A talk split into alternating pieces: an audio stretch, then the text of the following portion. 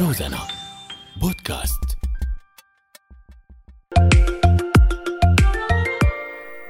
صباح الخيرات لكل الأصدقاء والصديقات اللي دائما معنا هنن على السماع على 98.5 على هوا راديو روزانا.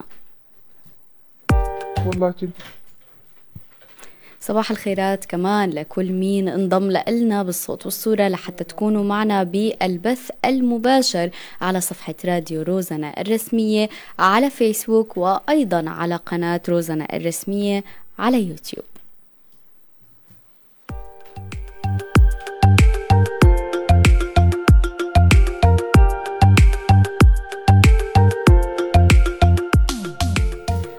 بدي أقول ببداية حلقتنا شكراً لكل مين تفاعل مبارح على بوستر حلقتنا لليوم من انتي أدى وأعطى أسئلة وطرح استفسارات وشارك تجارب شخصية أو تجارب من المحيط. شكراً كتير لأنكم دائماً متفاعلين ودائماً في هذا النوع من خلينا نقول التعاون أو حتى بتطلبوا الاستفسارات والأسئلة لحتى نجاوب عليها مع المختصين.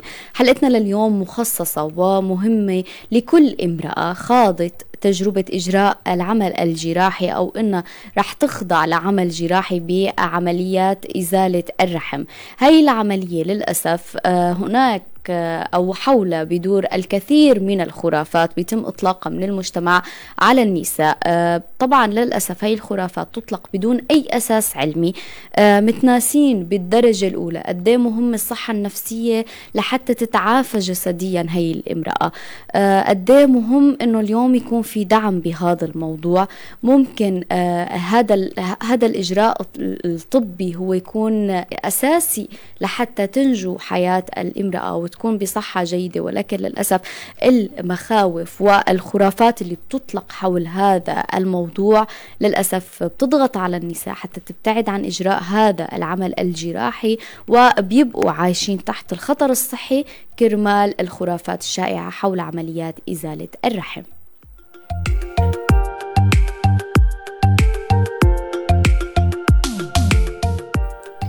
كثير الجمل اللي بتكون شائعة حول هذا الموضوع أو الخرافات اللي بتطلق بأنه الامرأة ممكن تخسر قدرتها على إقامة علاقة جنسية كاملة مع الشريك، لم تعد تتمتع بأنوثتها أو لم تعودي أنثى، فقدتي أهم جزء من جسمك بيميزك كأنثى. للأسف هي كتير إشاعات بتطلق حول هي العمليات، فقدان قدرتها على الاستمتاع بالعلاقة الجنسية مع الشريك، حتى وإن استطاعت تلبية الشريك جنسيا ولكن هي لم تعد تمتلك القدرة على هذا الموضوع.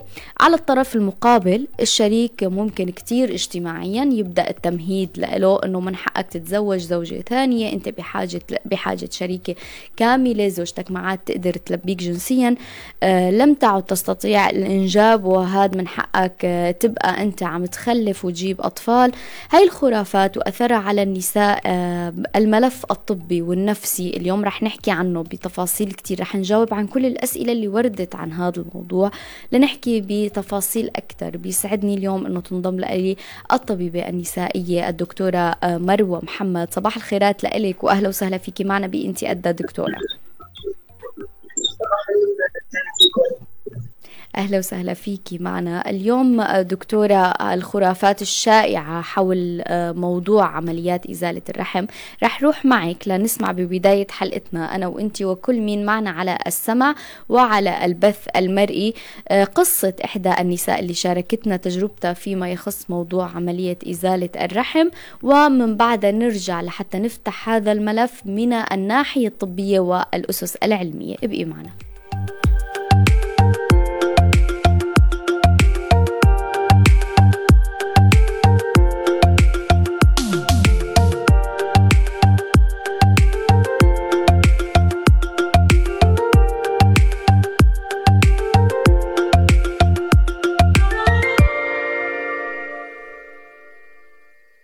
والله كنت مشتهية انه انا اجيب ولد، وحبلته كان عمري 40 سنة، يعني صحتي زينة الحمد لله واموري تمام، والدكتور ابدا ما خوفني من الحمل بهالعمر هذا، والناس كلها قالوا لي بالعكس انتي بعدك بصحتك وامورك تمام تقدرين تخلفين.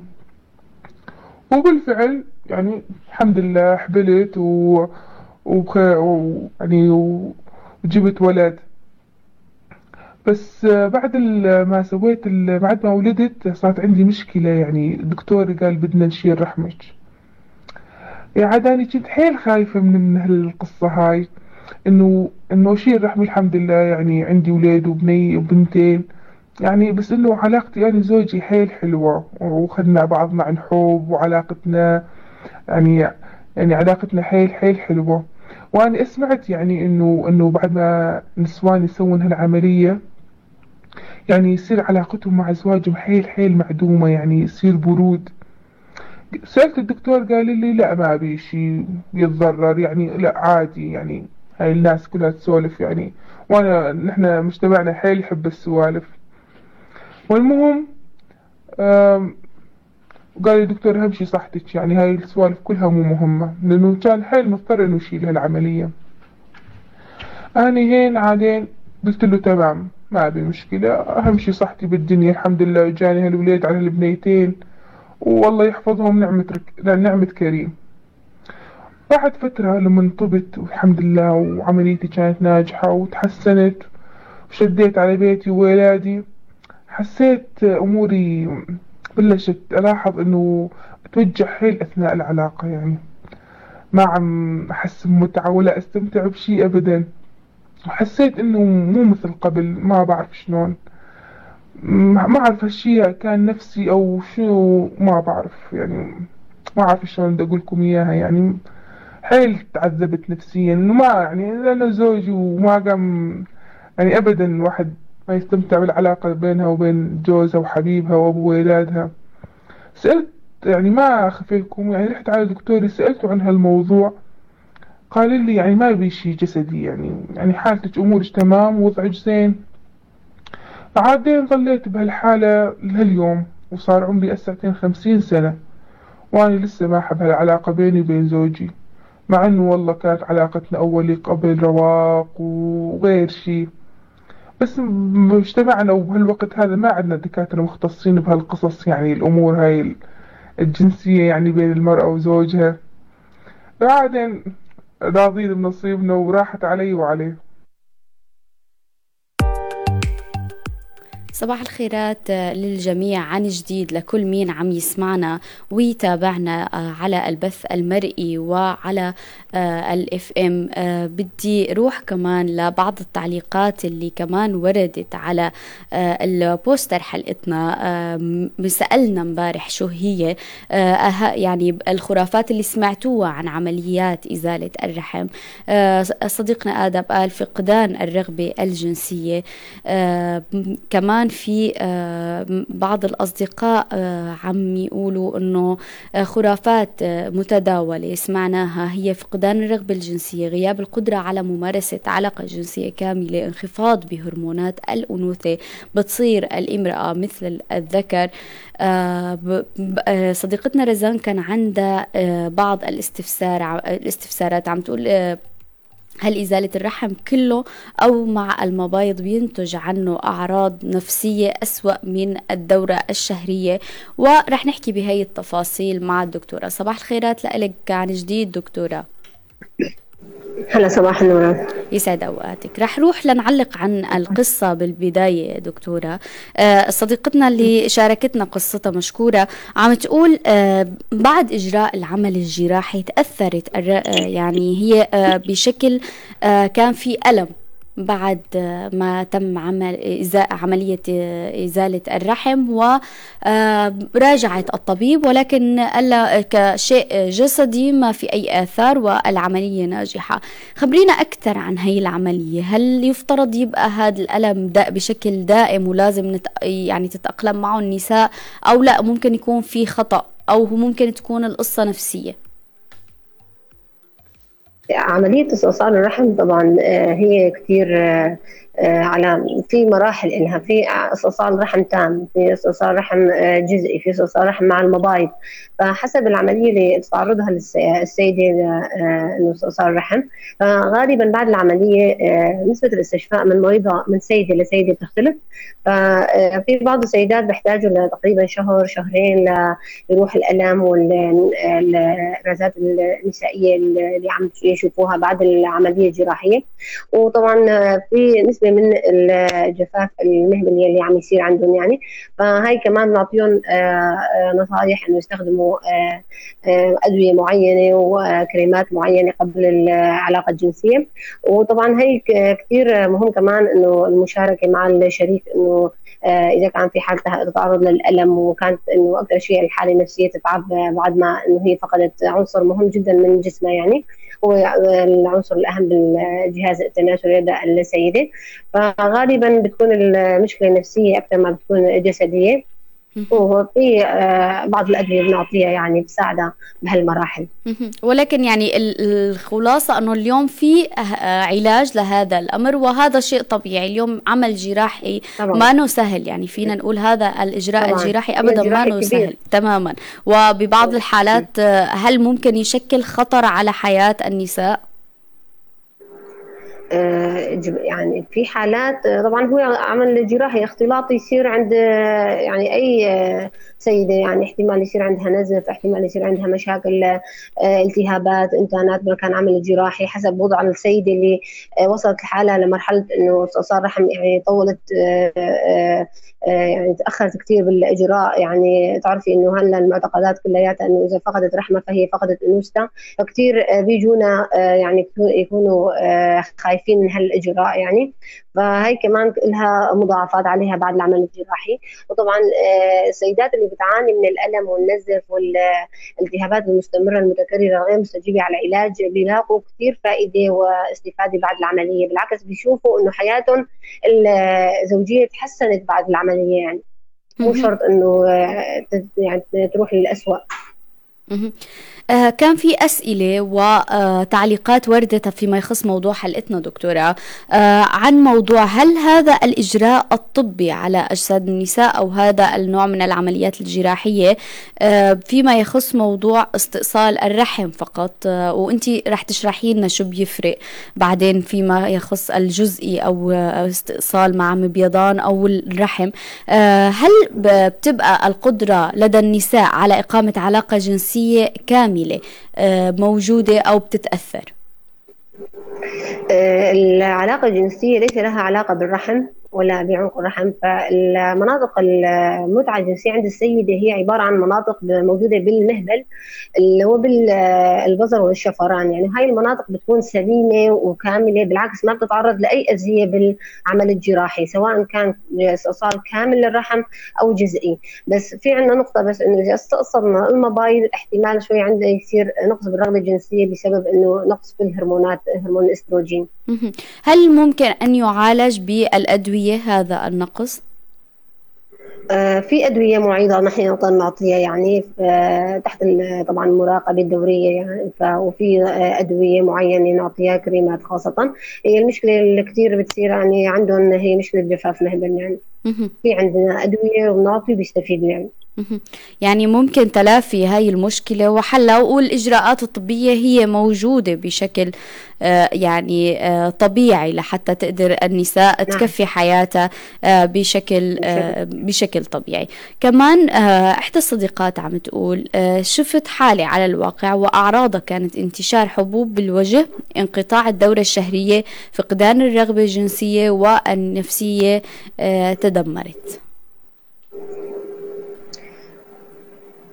هلا مثل ما قلنا يعني الافكار اللي منتشره عنا انه الرحم مجرد ما انشال خلص السيده بتفقد كل انوثتها يعني، فهي بتتاثر اكثر شيء الهرمونات، فهي عندها بتدير مثلا اكتئاب، هالاكتئاب يوصل لهالمرحله يعني.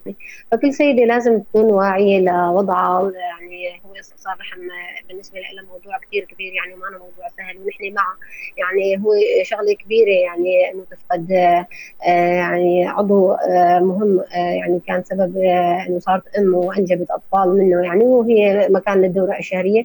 بس انه تاثر يعني، دائما تقارن بين السلبيات بين الايجابيات يعني، انه حياتها قبل ما انه تقوم بعمليه ازاله الرحم وبعدها، اذا في عندها مثلا اضطرابات مثلا نفسيه وصحيه، في هي نقدر نتجاوزها يعني بعد العمليه بالادويه وبالدعم النفسي وال يعني الاشخاص اللي حواليه هيك يدعموه. هاي الحالات نقدر نتجاوزها يعني. بس انه هي لازم دائما تقارن انه اذا هي حافظت على رحمه احتمال يصير عندها مشاكل اكبر انه من حال ابقاء الرحم يعني. هاي دائما انه نخليها تكون على ثقه انه هي لما تخسر الرحم بتكون اكتسبت صحتها، اكتسبت حياتها يعني. كان عندها مثلا فرص الاستمرار انه يعني فرصه بالحياه بشكل صحي اكثر، وبشكل مثلا تقوم بواجباتها الثانيه كلها بشكل طبيعي.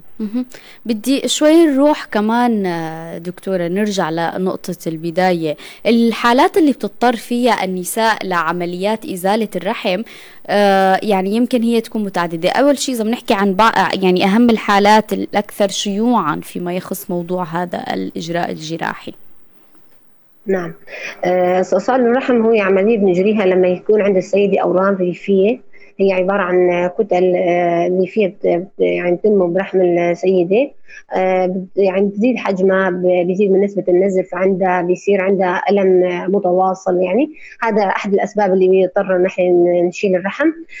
في عندنا كمان العضال الغدي، هو عباره عن اصابه لعضليه الرحم، انه خلايا بطانه الرحم بتهاجر على العضليه وبتعمل ضخامه بالرحم، فالسيده دائما بتتعرض لنزف وعسره جماع وعسره طمس والام كمان بالامعاء يعني، مشاكل هضميه كمان. هذا سبب كمان يعني نعمله يكون سبب كمان لاستئصال الرحم.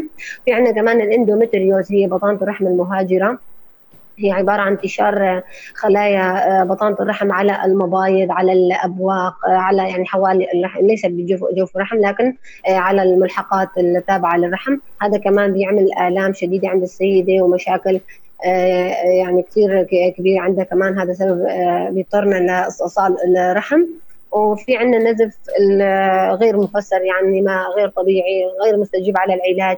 قد ما عم تاخذ السيده ادويه ويعني تعمل اجراءات طبيه مثلا ما توصل للجراحه، بس ما عم تستجيب يعني ابدا عليها. هذا كمان سبب اساسي طبعا للاستئصال. عندنا طبعا الاورام السرطانيه للمنطقه التناسليه، عباره عن سرطان عنق رحم او سرطان جسم الرحم او المبايض، هي كمان سبب لإزالة الرحم.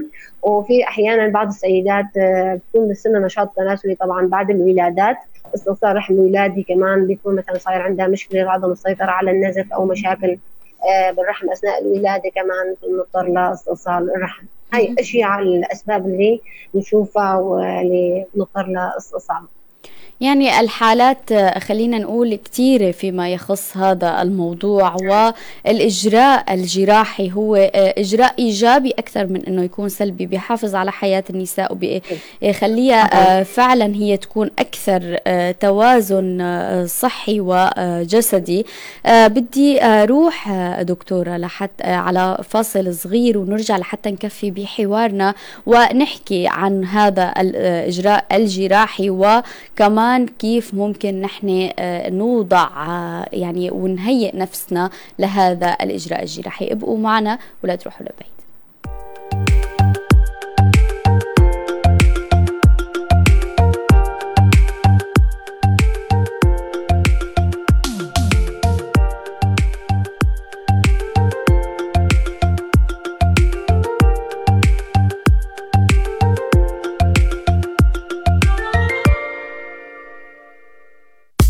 عم تسمعوا اعلاناتكم على روزنا اف ام.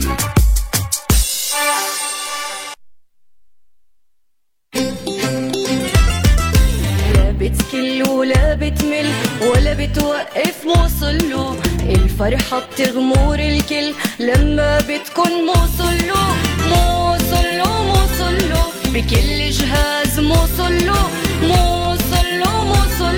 صناعة تركي موصله أجهزة المنزل الصغيرة ألندا ستندا موصله.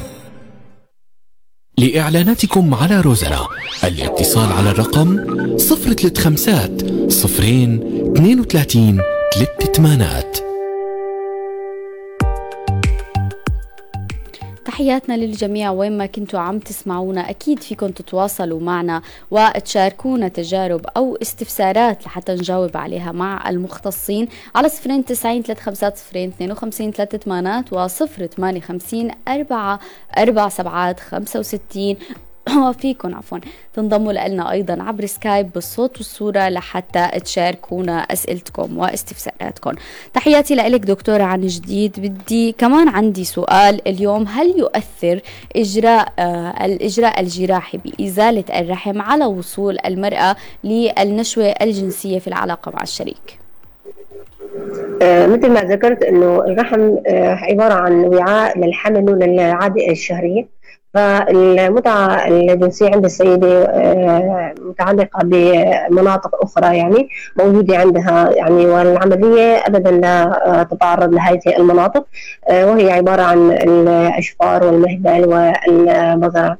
فهي البظرة والشفران والمهبل فهي لا تتأثر أبدا ولا تتغير عندها النشوة الجنسية بعد العملية. دكتورة، في يعني أكثر من تعليق أو أكثر من استفسار وصل إنه اليوم في إجراء جراحي وفي حال استئصال المبيضان مع الرحم بتأثر بشكل مباشر على الرغبة الجنسية للمرأة. قد يعني ذكرتي قبل شوي ومشكورة على هذا التوضيح، يعني اليوم الأساس هو الرأي الطبي والعلمي، ولكن في كتير إصرار بالتعليق والحالات اللي وردت في انه وقت اللي بيكون هناك استئصال للمبيضان عم تنعدم الرغبة الجنسية لدى المرأة. هلا هي المبايض هي المسؤولة عن افراز الهرمونات طبعا الجنسية الانثوية خاصة الاستروجين، فلما بيصير استئصال للمبيض بشكل مباشر وفوري فأكيد بتتأثر الرغبة الجنسية عند السيدة يعني، فبتقل من عندها الشهوة الجنسية وعندها بيكون في شوية ضعف بالعلاقة الزوجية.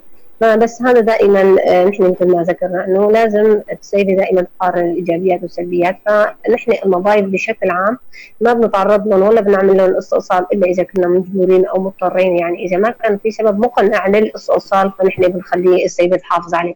والمبايض كمان عندها فترة معينة من العمل، يعني بحدود العمر 45 إلى 50 هذا هو عمر المبيض، يعني احتمال أنه لحاله توقف هالهرمونات وما عاد تنفرز منه.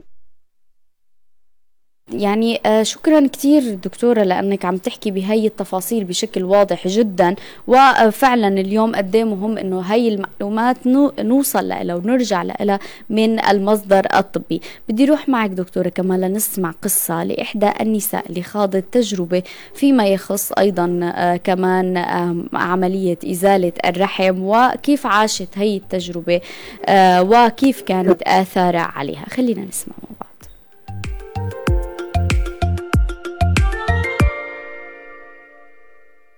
أنا عكس ما أنت عم تحكي، يعني أنا بعد ما تعافيت من عملية إزالة الرحم يعني صارت أموري تمام، رجعت مثل قبل، يعني رجعت أموري طبيعية، حتى أني تأقلمت صرت أحب العلاقة مع زوجي، حتى الحميمية اللي بيني وبينه يعني صرت أحبها يمكن أكتر حتى من قبل، يمكن هيك لأنه بتحسي الولاد كبروا خلص المسؤولية كتير خفت، يعني حسيت هيك، حسيت رجعنا وكأنه كنا يعني هيك رجعنا وكأنه مثل ما كنا من أول ما تزوجنا. بس مشكلتي إنه هو يعني زوجي ما عاد مثل قبل أبدا، يمكن لأنه كان معي بالعملية، لقد أنا هيك حسيت يمكن كان معي بالعملية بوقتها، توقعت يكون هذا السبب، بجوز قرف مني، كرهني، ما بعرف شو الشعور يلي صابه لحتى يصير معي يتعامل بالطريقة يعني. للحقيقة أنا ما بعرف أبدا شو اللي عم بصير ولا ليش هيك صار، بس خلص يعني يمكن ما عاد بده ياني أو ما عاد بده يقرب مني، أو حتى إذا قرب فبدون نفس. هالشي كتير تعبني بصراحة، بس حاسة الحكي حتى ما عاد له معنى، ما حكيت ولا قلت له، وعايشين هلق سوا نحن قاعدين، يعني بتحسي عمرنا 100 سنة، ما في حياة ولا في روح، بس يعني هي الحياة غريبة بجوز، ما بعرف شو بدي أعمل، غريبة كثير وما فيها شيء متوقع.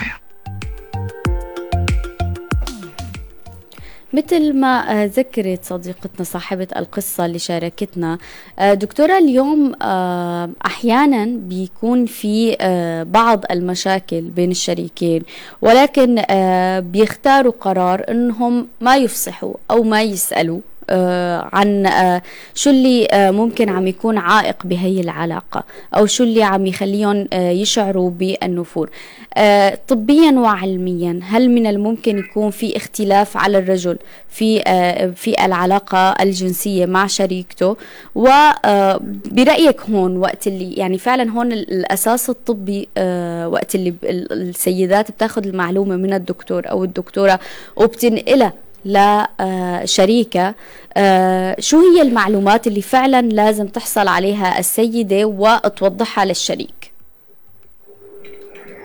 هلا بالنسبة للنشوة عند الرجل أو العلاقة الجنسية بعد استئصال الرحم عند السيدة، الحياة الجنسية للرجل لا تتغير أبدا، يعني سواء حتى استأصلنا الرحم جزئي أو استأصلنا حتى عنق رحم، لأنه يعني منطقة المسؤولة عن المتعة عند الرجل وعند المرأة لا تتغير أبدا. يعني فهذه الأفكار لازم السيدة توصلها للزوج، يعني إنه أنا قلت للدكتورة قبل العملية وأكدت لي إنه هذا الشيء ما بيأثر أبدا على العلاقة الجنسية بعد العملية، يعني وما في أي مشاكل، يعني والحياة بالعكس مثل ما قالت السيدة إنه هي مرتاحة وقدرت إنه تستمتع بالعلاقة الجنسية أكثر بعد عملية الاستئصال، لأنه هي بتكون خلصت من النزف، خلصت من الألم، خلصت من الالتهابات، يعني بالعكس فهي نقطة إيجابية بالنسبة لها. يعني هي لما توصل الفكرة إنه الدكتور كمان قال إنه هذا الشيء ما بيأثر أبدا، يعني ما بيغير أبدا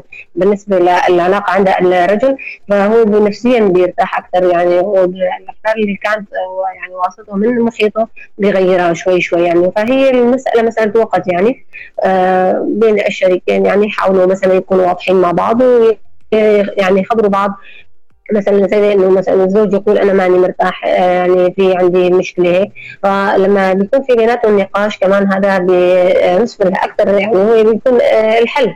فهون السيدة مثلا تقول والله انه انا تناقشت مع الدكتور واكد لي وفي تجارب علميه وابحاث انه هي ابدا ما بتاثر على العلاقه الزوجيه بين الشريكين.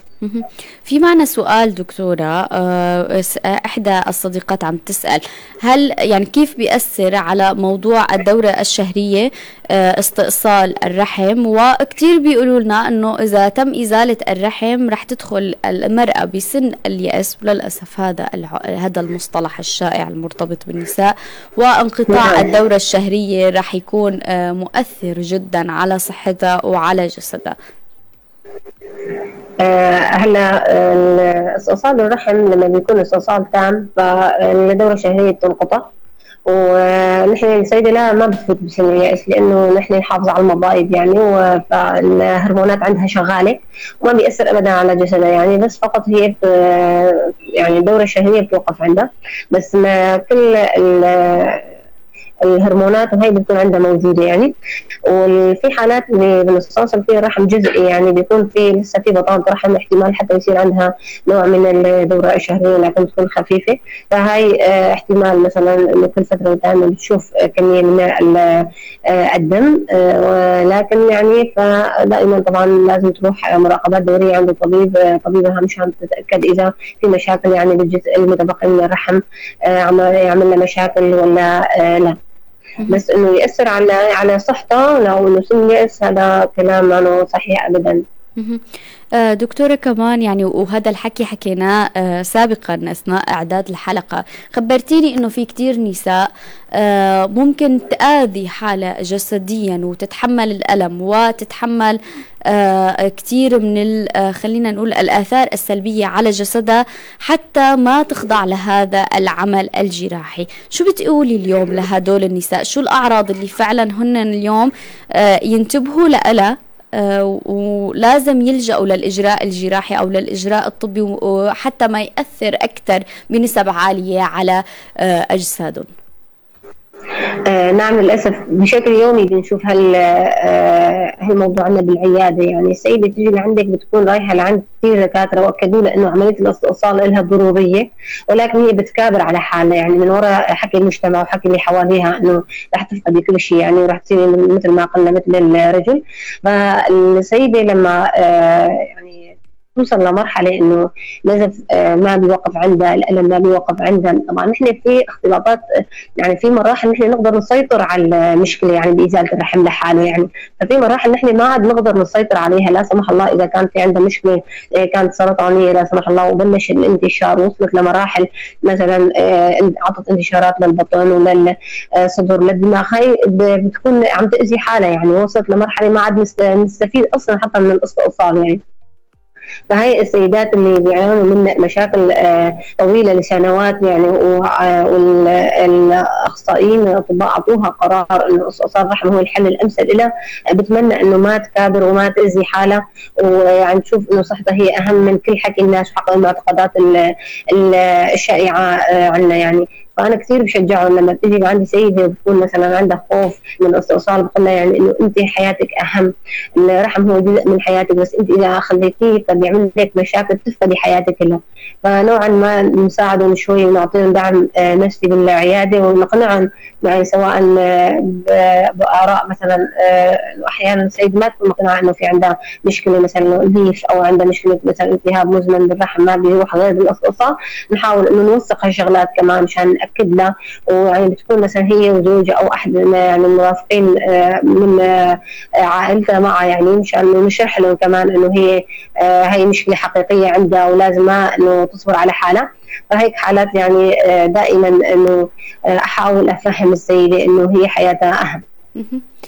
يعني إن شاء الله نكون قدرنا اليوم دكتورة نوصل معلومات لكل مين سأل واستفسر ولكل مين حابب فعلا عم يعيش هاي التجربة القاسية وعم يتردد بأخذ هذا القرار. حياتك بالدرجة الأولى لكل امرأة هي الأهم، والآثار كل ما ينتج من آثار نفسية أو آثار جسدية موجود العلاج مثل ما ذكرت الدكتورة. وفيكم ترجعوا كمان يعني بعد ما تنتهي حلقتنا تسمعوا الحلقة بتفصيل أكثر وتستفيدوا من المعلومات اللي وردت بالحلقة والحديث مع الدكتورة. بدي أتشكرك جدا دكتورة مروة لأنك فصلتي بكل وضوح المعلومات، و يعني كنا اليوم عم نقدم هذا النوع من التوعية الطبية لكل النساء اللي هن ممكن يكونوا خاضوا هاي التجربة وعم يعانوا أو لسه هن بحاجة إنه يخوضوها. كل الشكر لحضورك معنا لليوم بإنتيادة. تحياتي لك.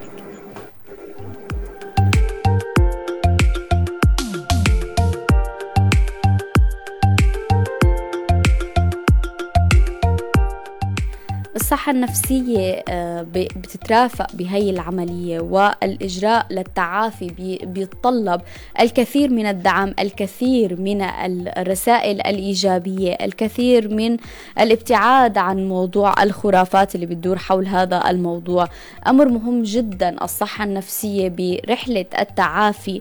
رح نحكي بتفصيل أكثر في هذا الموضوع مع الاختصاصية النفسية فاطمة يقتي من أيضا من منصة نفسجي للتمكين النفسي. صباح الخيرات لإلك أستاذة فاطمة وأهلا وسهلا فيكي معنا بإنتيادة. صباح الخير، أهلا وسهلا فيكم، يسعد كل أوقاتكم يا رب. أهلا وسهلا فيكي معنا عفوا أستاذة فاطمة. اليوم عم نحكي عن عمليات إزالة الرحم لدى النساء وقديه بتترافق خطة العلاج الطبي مع خطة دعم نفسي وهي النساء بتكون بحاجتها.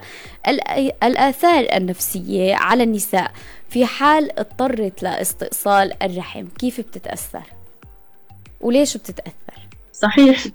صحيح مع الأسف يعني أكيد الجانب النفسي له أساساً كتير يعني أهمية بهاي العملية. أول شيء هي العملية أساساً ضغط أو عمل بسبب ضغط، عامل مسبب ضغط لإلها، ضغط نفسي، فمن الطبيعي إنه يكون في له آثار نفسية لأنه هي ممكن نقول عم تفقد أساساً جزء منها، وخاصة إنه هذا الجزء كتير مهم بكونها هي امرأة أو كونها هي أم وخاصة لو كانت هي لساتها بمرحلة ما قبل انقطاع الطمس، أو مثلا لساتها بعمر بين 18 و 35، هذا العمر كتير كتير مهم، أو إذا ما سبق إلى الإنجاب لسه، فبيكون الآثار كمان النفسية أكبر. طبعا طبيعي إنه هي تعيش بمشاعر مثل الحزن، الإحباط، اليأس، أحيانا الاكتئاب أو القلق أو التوتر، ويكون عندها مخاوف أساسا، لأنه هي العملية ممكن تهدد شعورها لنفسها أو نظرتها لذاتها، أو تحسسها أنه هي ما لها قيمة أو رح تفقد قيمتها. فأكيد الآثار النفسية يمكن تكون كبيرة، خاصة مثل ما قلنا لو كانت لسه هي بمرحلة الإنجاب، أو إذا ما سبق إلى الإنجاب، أو إذا كانت عم بتفكر أنه لسه تجيب أولاد كمان هي وزوجها، فأكيد هذا الشيء بيأثر كتير على نفسيتها.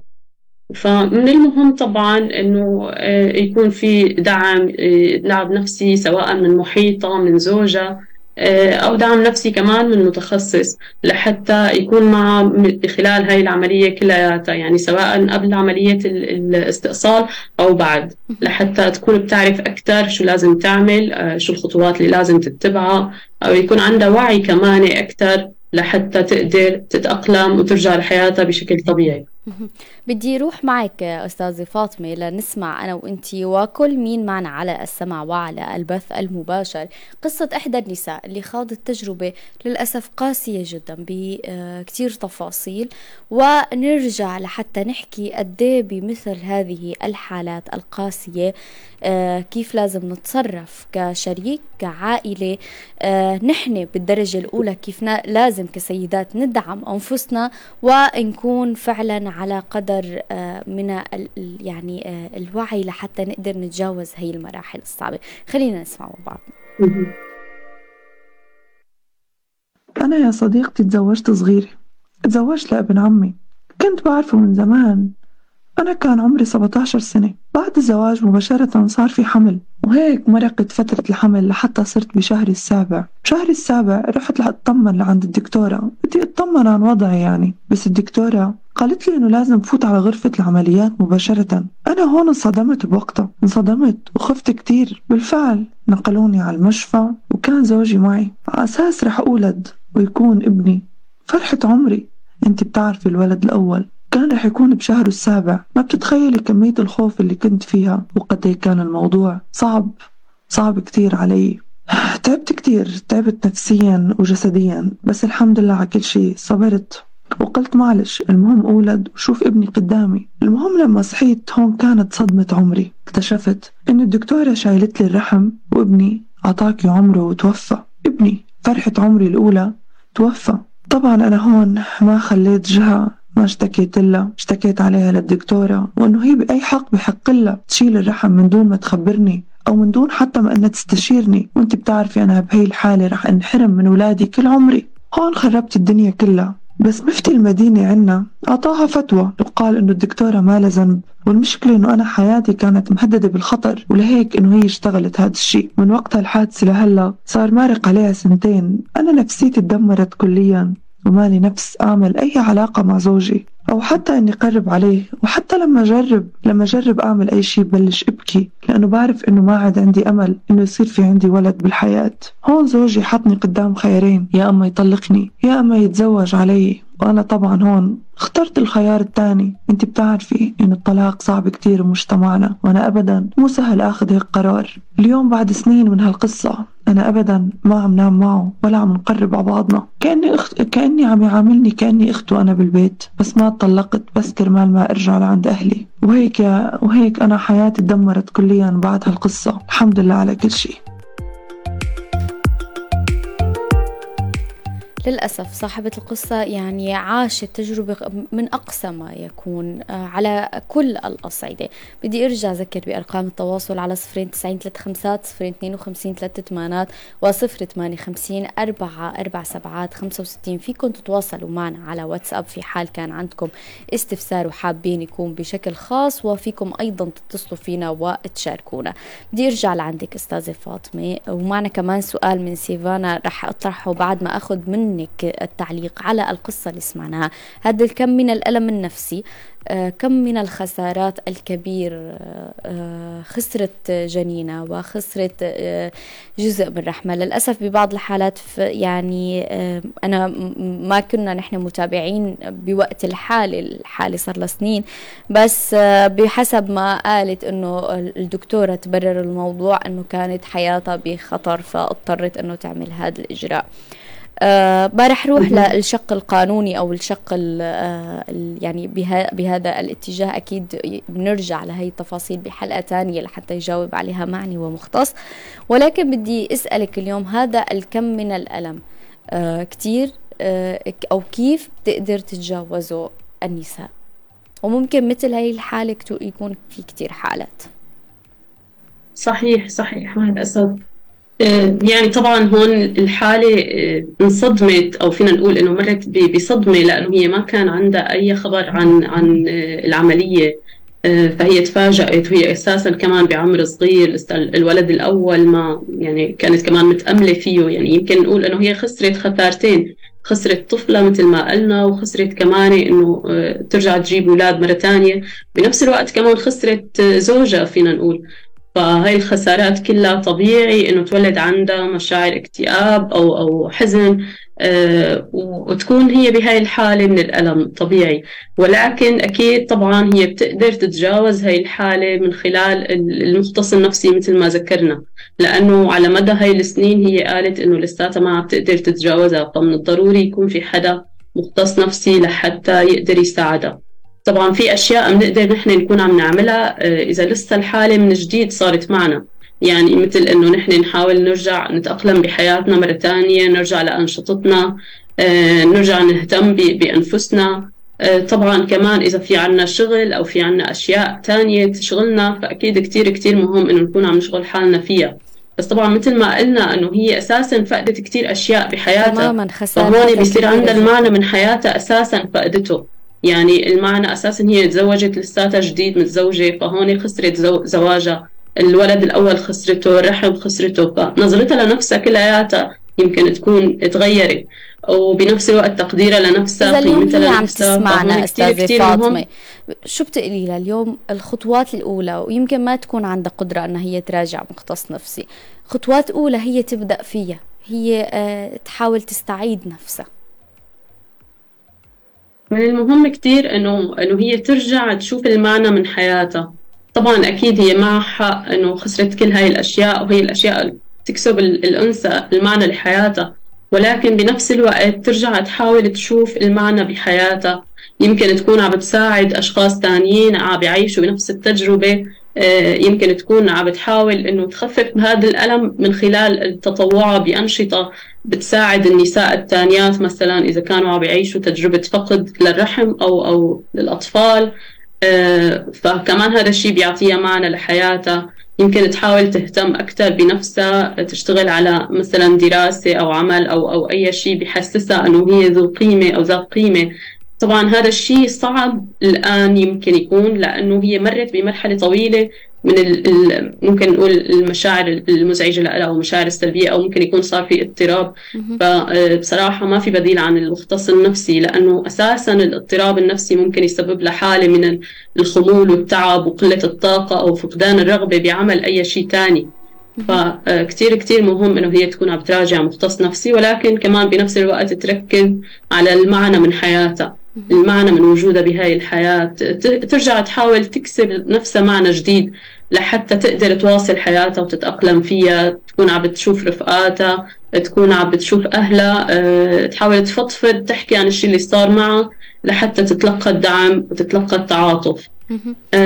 طبعا أكيد مثل ما قلنا الحادثة كتير يعني مؤلمة، فبتمنى يا رب هيك الشفاء لها والشفاء للجميع والتعافي والوصول للصحة النفسية والجسدية إن شاء الله. ونحن كمان نتمنى لك كل التعافي نفسيا وجسديا. معنا تعليق أستاذة فاطمة على البث المباشر، صديقتنا سيفانا عم تقول سؤال مدام نور، إذا بحال في مشكلة عندي ولازم أعمل عملية استئصال الرحم، وأنا بعرف أنه كتير خطرة هاي العملية، كيف أنا بدي أقنع نفسي أنه أنا لازم أعمل هاي العملية؟ سؤال مهم جدا.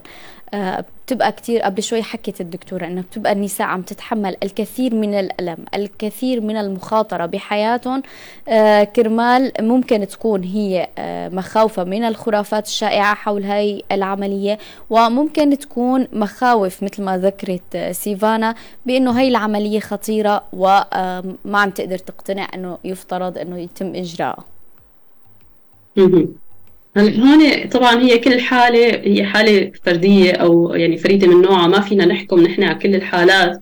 طبعا هون كمان رأي الطبيب اللي عم يتابع حالتها كمان كتير مهم، يعني هي تحاول تحصل على أكبر قدر من المعلومات حول هاي العملية وحول خطورتها، الأشياء اللي رح تكون فيه عوامل خطورة لحتى تقدر تتواجهها أو تكون عم تقدر تتعامل معها. بنفس الوقت كمان تدرس الأبعاد تبعت إنه هي ما تعمل العملية، يا ترى هون الخطورة أكبر ولا خطورة العملية أكبر، وعلى هذا الأساس هي فيها تقرر. يعني كل ما جمعت معلومات أكثر عن العملية وبدون العملية لحتى تشوف هي القرار الأنسب لها والقرار الأصوب لها.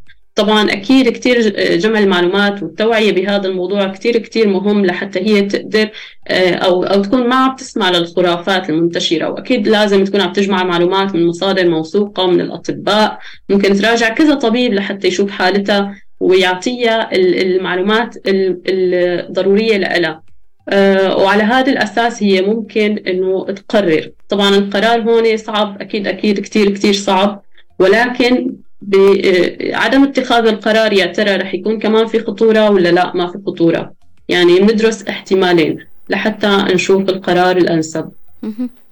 بدي نرجع كمان يعني التفاصيل اليوم، كيف بتأثر سلبا الخرافات حول هذا النوع من العمليات أستاذ فاطمة على الصحة النفسية للنساء ورحلة التعافي؟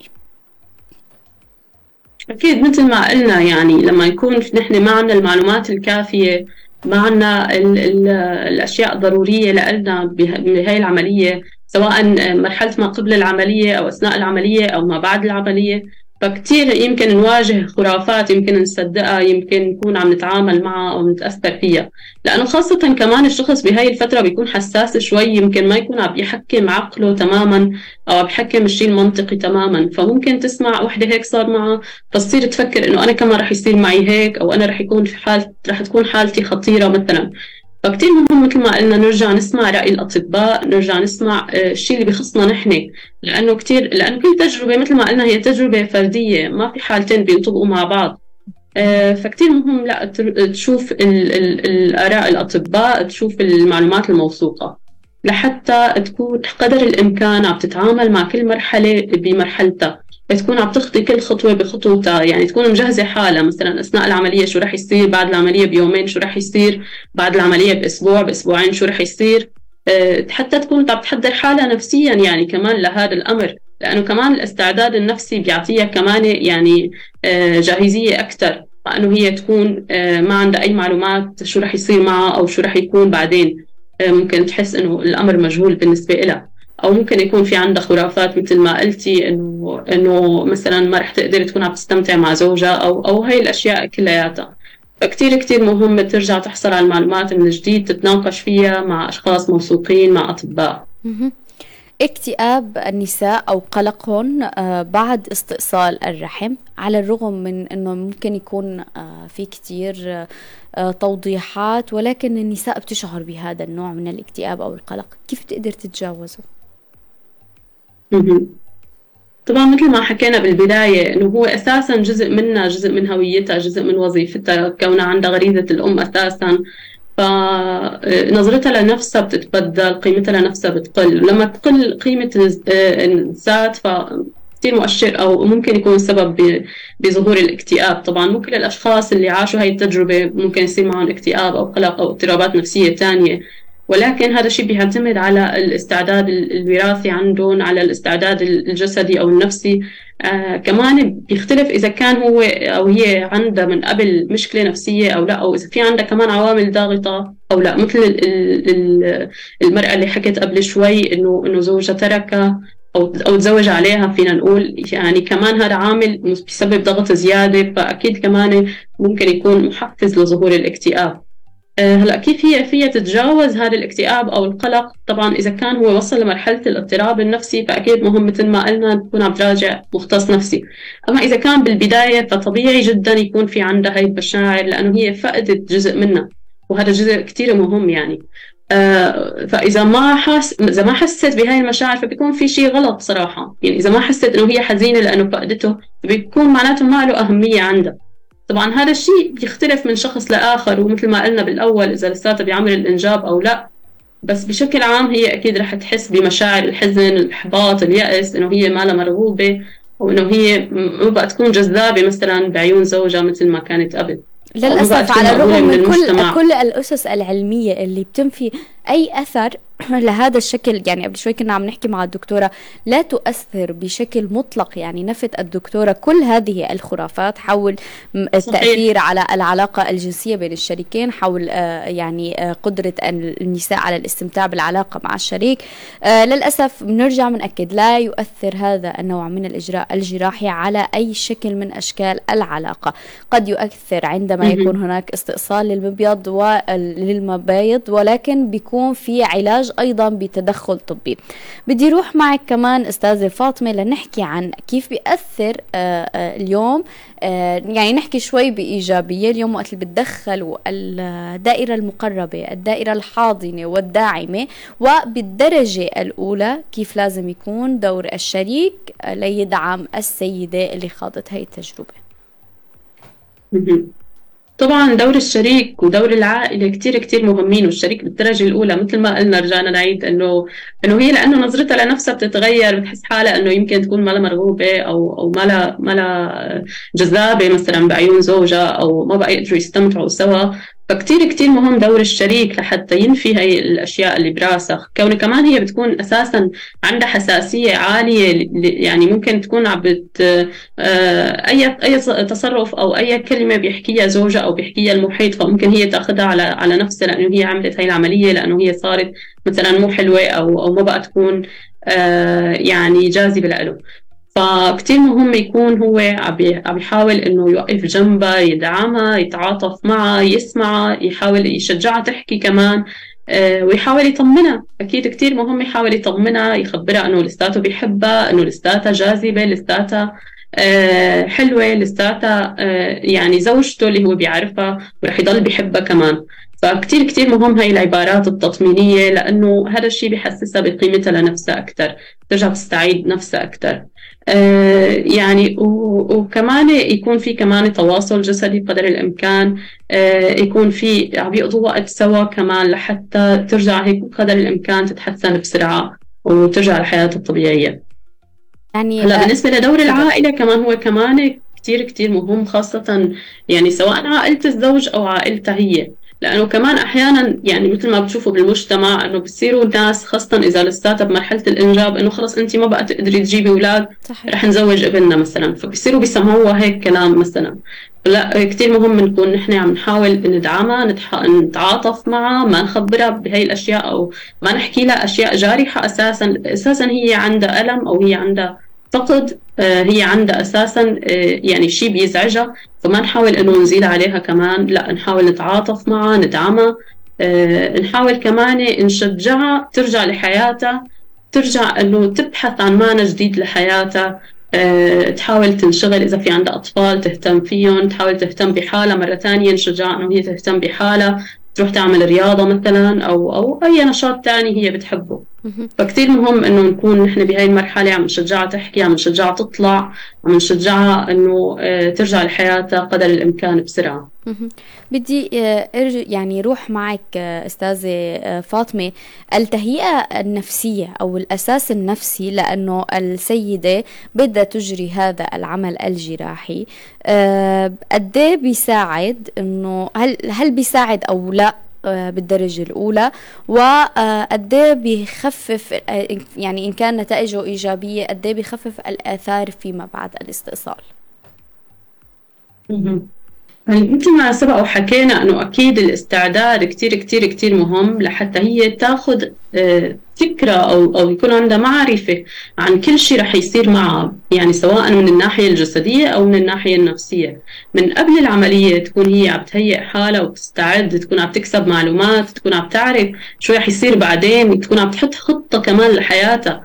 هذا الشيء كتير كتير بيساعدها وبيفيدها، غير انه هي تكون بجهل تماما عن الشيء اللي رح يصير، فهي رح تكون عم توقع بالاثار النفسيه كلياتها، ما عم تقدر تطلع منها او تتجاوزها. لا، كتير مهم تكون عم تحصل على معلومات، تكون عم تستعد نفسيا، ممكن كمان تشوف اشخاص عاشوا نفس التجربه تاخذ منهم كمان معلومات، تشوف اطباء، تشوف اشياء يعني كمان معلومات من الكتب او اي شيء ممكن يساعدها طبعا تحصل على معلومات موثوقه.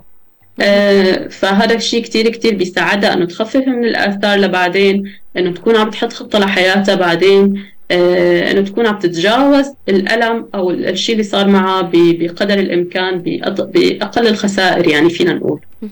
معنا كمان تعليق استاذه فاطمه، عم تقول صديقتنا سيفانا، مدام نور بده يكون هو الرجل فهمان هذا الشيء، قد ايه ضروري يكون في كمان تهيئة نفسية من قبل الرجل، يهيئ نفسه أو يمكن يلجأ لحدا مختص لحتى يشرح أكثر، يعطي أدوات مبعرة. قد ايه بتشوفي إنه اليوم الرجل أيضا ملزم بهي التهيئة أو يفترض عليه يقوم بتهيئة نفسه؟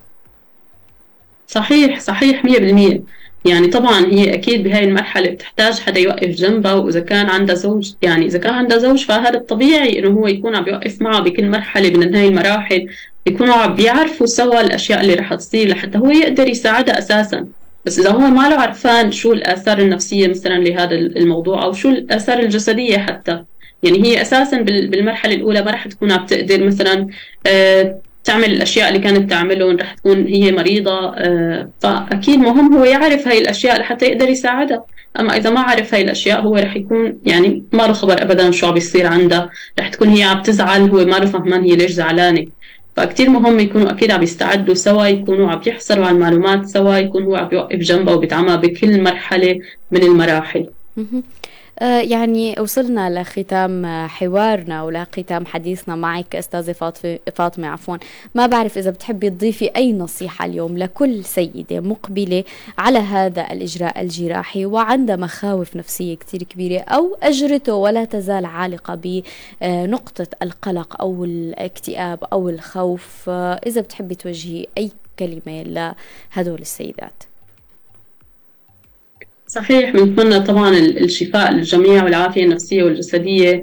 هذا الموضوع صح كتير صعب، يعني كتير مؤلم كمان للمرأة، فنحاول قدر الإمكان ناخذ معلومات عنه، نحاول قدر الإمكان ممكن نشوف أشخاص كمان عاشوا نفس التجربة. في عنا في شيء اسمه مجموعات دعم نفسي خاصة بأمراض معينة أو بأحداث معينة عاشوا بنفس التجربة، أشخاص يعني عاشوا بنفس التجربة، فممكن نكون عم ننضم لهم، عم ننضم لجمعيات كمان بتساعد بنفس المواضيع لحتى نخفف من هذا الألم الموجود عنا، وأكيد نحصل على المعلومات اللازمة لحتى نخفف من المخاوف اللي عنا ونكون عم نلاقي حلول لأي مشكلة بتواجهنا.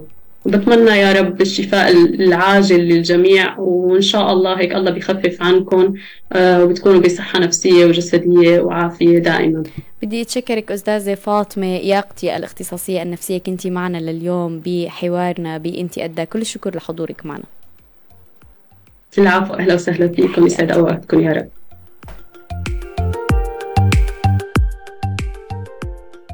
وصلنا لختام حلقتنا لليوم من انتي أدى، كل الشكر لكل مين شاركنا وتفاعل معنا وطرح الأسئلة. أكيد فيكم ترجعوا تسمعوا حلقتنا على تطبيق وموقع روزنا بنافذة بودكاست وببودكاست انتي أدى، وتجاوبوا على سؤالنا وسؤال حلقتنا لليوم، خبرونا خرافة سمعتوها عن عمليات إزالة الرحم، وأكيد ناطرين تفاعلكم على صفحتنا على فيسبوك روزنا بودكاست. بودعكم على أمل لقاء فيكم الأسبوع الجاي بموضوع جديد، وتبقوا دائما بألف خير.